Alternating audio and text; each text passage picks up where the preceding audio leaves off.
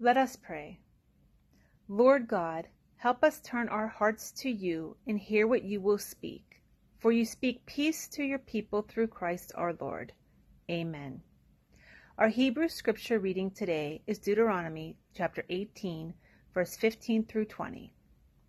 The Lord your God will raise up for you a prophet like me from among you, from your brothers. It is to him you shall listen just as you desired of the Lord your God at Horeb on the day of the assembly, when you said, Let me not hear again the voice of the Lord my God, or see this great fire any more, lest I die. And the Lord said to me, They are right in what they have spoken. I will raise up for them a prophet like you from among their brothers, and I will put my words in his mouth, and he shall speak to them all that I command him. And whoever will not listen to my words that he shall speak in my name, I myself will require it of him. But the prophet who presumes to speak a word in my name that I have not commanded him to speak, or who speaks in the name of other gods, that same prophet shall die. Our epistle reading today is 1 Corinthians chapter 8 verse 1 through 13. Now concerning food offered to idols, we know that all of us possess knowledge. This knowledge puffs up, but love builds up. If anyone imagines that he knows something, he does not yet know as he ought to know. But if anyone loves God, he is known by God. Therefore, as to the eating of food offered to idols, we know that an idol has no real existence, and that there is no God but one.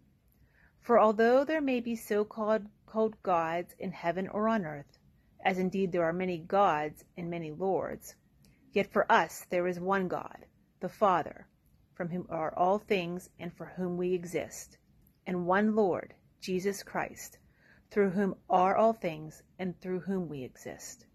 However, not all possess this knowledge, but some, through former association with idols, eat food as really offered to an idol, and their conscience, being weak, is defiled. Food will not commend us to God.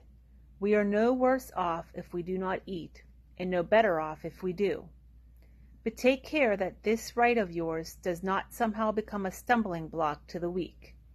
For if anyone sees you who have knowledge eating in an idol's temple, will he not be encouraged, if his conscience is weak, to eat food offered to idols? And so by your knowledge this weak person is destroyed, the brother for whom Christ died. Thus, sinning against your brothers and wounding their conscience when it is weak, you sin against Christ. Therefore, if food makes my brother stumble, I will never eat meat, lest I make my brother stumble. May the words of my mouth and the meditations of each of our hearts be pleasing and acceptable to you, O God, our rock and our Redeemer. I'd like to start by reading a line from a new commentary that I'm growing to love this lectionary cycle. It's by Methodist Bishop Will Willimon. And he says this about this Sunday's passages Christians are those who, in obedience to Christ, bend our lives toward the needs and limitations of others. For us, to be moral not only means to live righteously ourselves, but also to live in a way that the lives of others might be blessed by our living.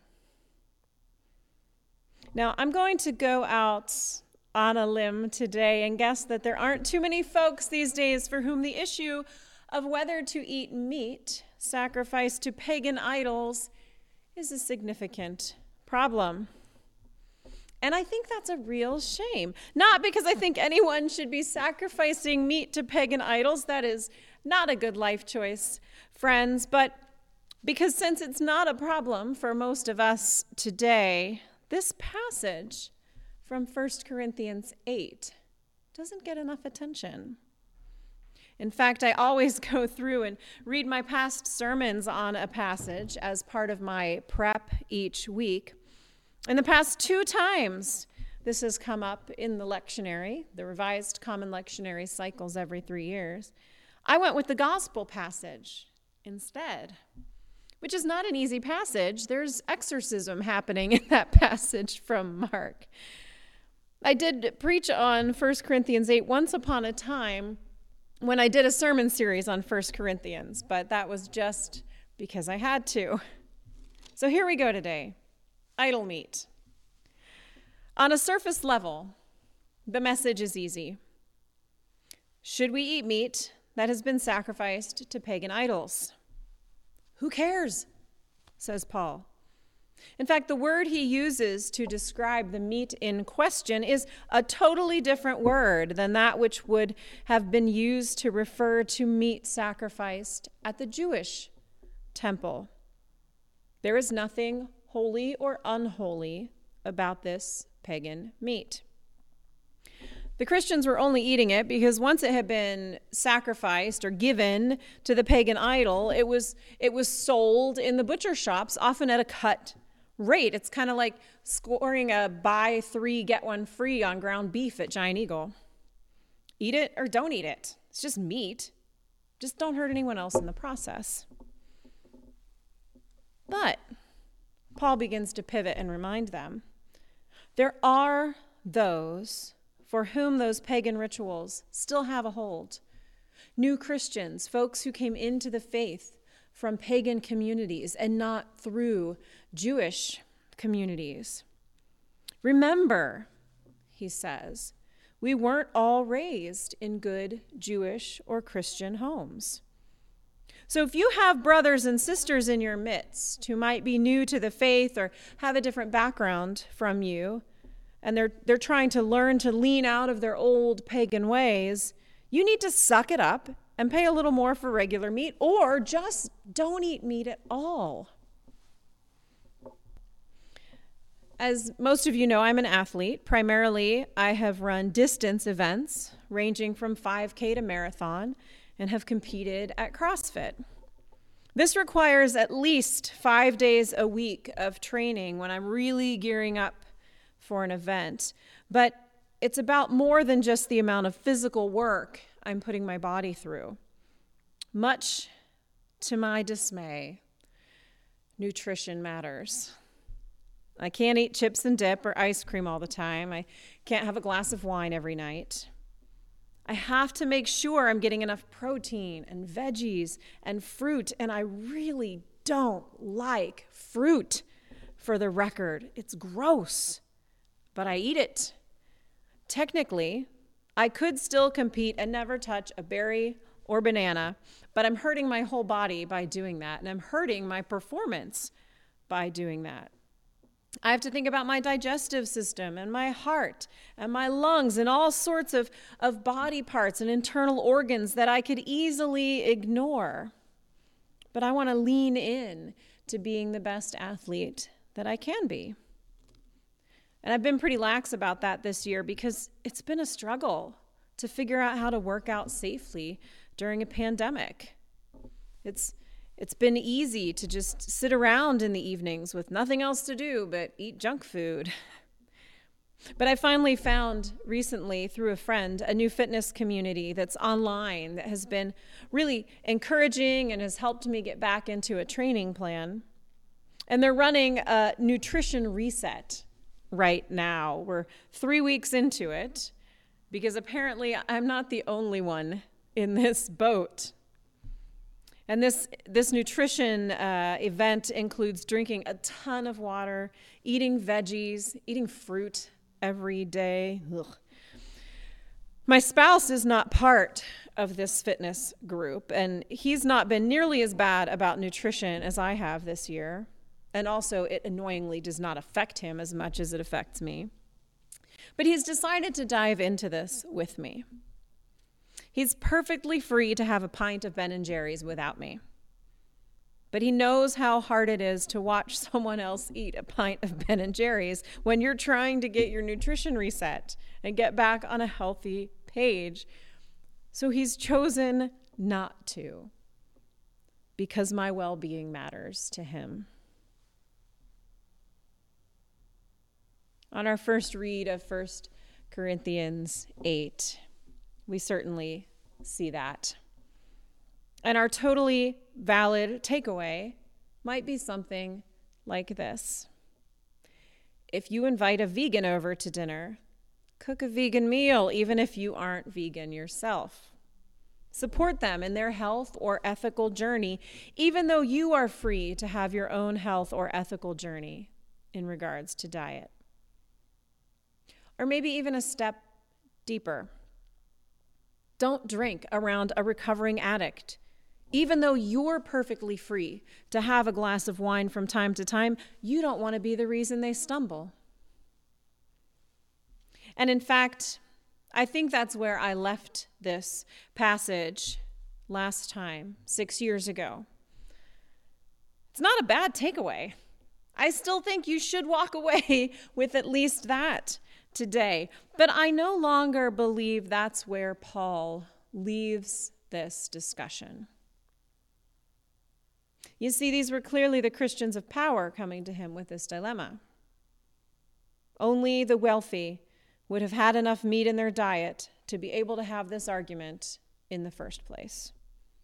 So, just by the nature of their argument, they were showing their lack of caring for those in less power or privilege than themselves. It was all about them and their personal freedoms without regards to others who were less well off and had different struggles than they did. Some of their own Christian brothers and sisters didn't have the privilege of having that discussion at all. Some of their sisters and brothers in the faith would only have experienced meat as a pagan ritual, not as something you ate on a daily basis. So the Corinthian Christians were perfectly free to eat whatever they wanted on a personal level. But when living in community with other people, our individual actions impact others. And we need to take those people into consideration and adjust our actions appropriately. And we need to pay attention to when our arguments about how others are stumbling betray our arrogance. You see, Paul is talking specifically here to those who are set in their faith, the, the power Christians who've been around a while. The caution that he gives against is arrogance.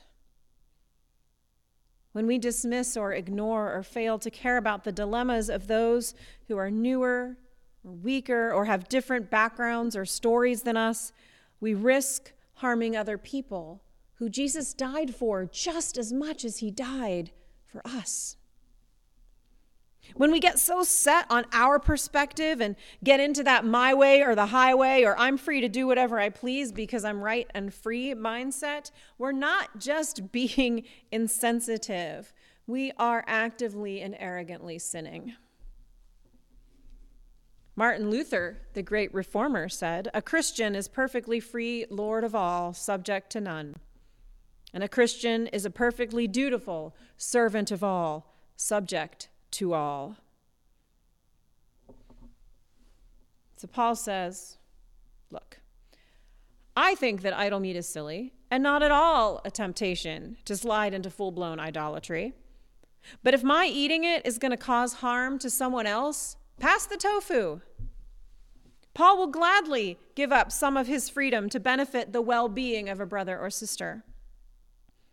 Beyond that, he will gladly humble himself to see the argument about idol meat from another perspective. And he does not come down easily on those who refuse to do so. Knowing you are right or wrong, following the letter of the law or not, doing the right thing isn't enough. Love matters more. Can you imagine what that would look like if every Christian and every congregation in the world took that to heart? What if we all worried less about our own personal freedom and our own being right and more about caring for the spiritual, emotional, and physical well being of the people around us? I think, for starters, we would have a lot more community services with congregations from different denominations. Conversations about masking would be moot. It's a small freedom to give up to keep someone else safe. We wouldn't be so dis- divided by disagreements about everything under the sun. Not that we'd agree on everything, we'd just be less worried about everyone knowing that we're on the right side of the argument. And we do see this already in some ways that I feel are important to take note of.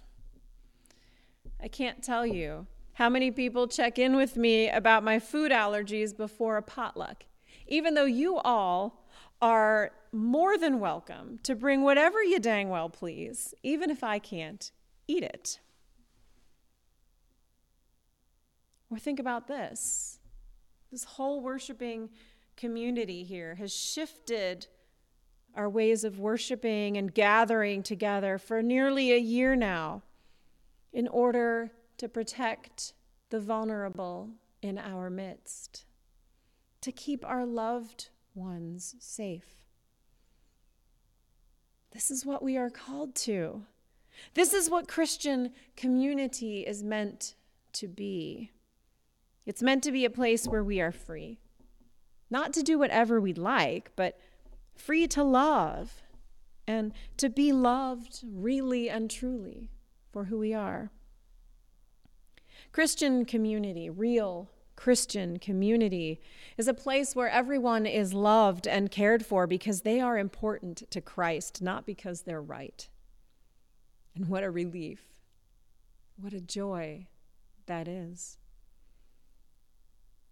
In closing, I want to share a beautiful prayer by author Will Willimon, who I quoted at the beginning of this sermon. Please pray with me. Lord, help us to take responsibility for someone other than ourselves. Help us to walk with you, not alone, but in the company of others. Enable us to look at perfect strangers and, in your name, call them sisters and brothers. Give us the insight to see the needs of others as claims upon our lives. Lord, help us to take responsibility for someone other than ourselves. Amen.